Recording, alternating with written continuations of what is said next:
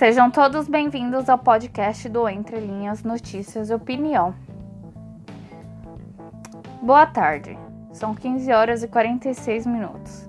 Crime hediondo para corrupção na saúde. Desviar recursos da gestão de saúde para contratos superfaturados ou aquisição de equipamentos, medicamentos ou suprimentos fraudados, falsificados ou ineficientes implica em provocar até mortes deliberadamente, pode virar crime hediondo.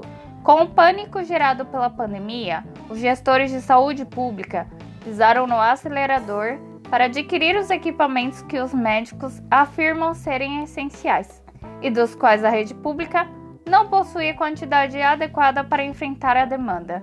UTIs e ventiladores pulmonares estão sendo os itens mais adquiridos. Boa tarde.